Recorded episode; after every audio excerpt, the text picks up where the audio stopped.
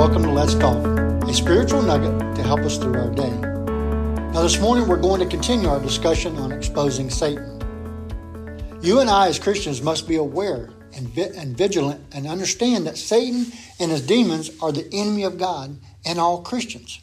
1 Peter 5 8 says this Stay alert, watch out for your great enemy, the devil.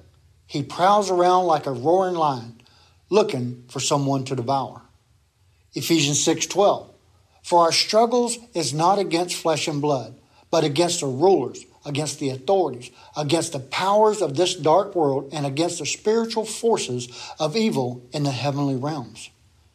Now, we as Christians sometimes want to believe that once we accept Christ as our Lord and Savior, that's it. We're good. And that's true from a salvation standpoint. But what about our lives here on earth? What about all the people who we see within the body of Christ whose lives are maimed and shattered because they did not think it was necessary to learn the scriptures and understand that they would need to protect themselves against the deceptive attacks of the enemy. Now let's look at 1 Timothy 4 1. Now, the Holy Spirit tells us clearly that in the last times, some will turn away from the true faith. They will follow, follow deceptive spirits and teachings that come from demons. Now, this clearly tells us that some will turn away from true faith. They will follow deceptive spirits and teachings that come from demons. As Christians, we have to protect our hearts and minds from being deceived in believing these lies from Satan and his demons. The only way to know what is true and what is false is to know the truth. Let's look at an example of this in 2 Timothy 2 15 through 18 It says work or study hard so you can present yourself to God and receive his re- approval. Be a good worker or studier, one who does not need to be ashamed and who correctly explains the word of truth. Avoid worthless, foolish talk that only leads to more godless behavior.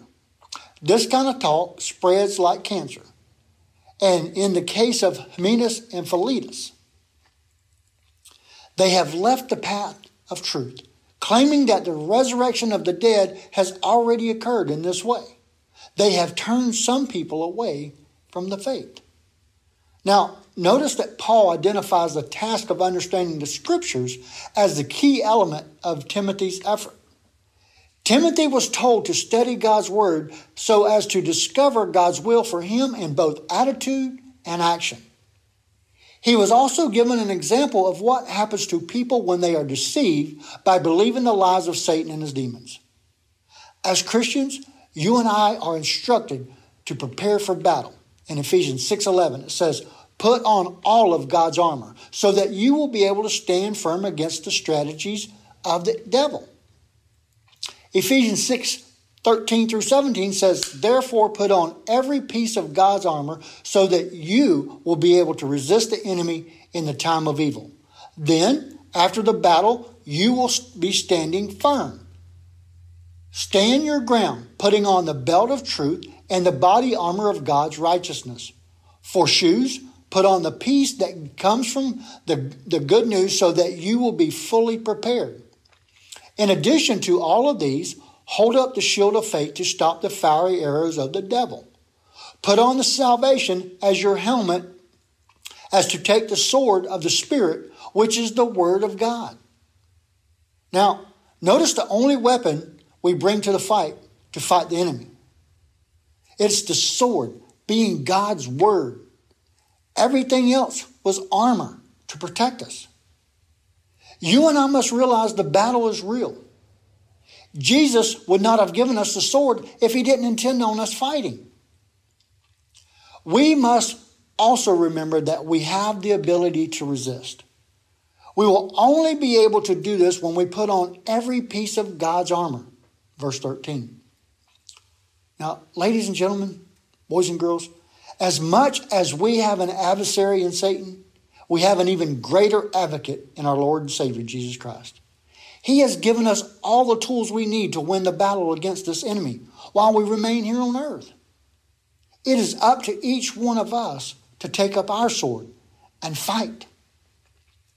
If we do not follow the instructions of the Holy Spirit, we leave ourselves and our families open to the attacks of Satan. We must not fear him, but we must prepare for him. Lord Jesus, thank you so much for equipping us with everything we need to fight against the adversary and his demons. Help us, Lord, to prepare well. Lord, thank you that you have assured us of the ultimate victory.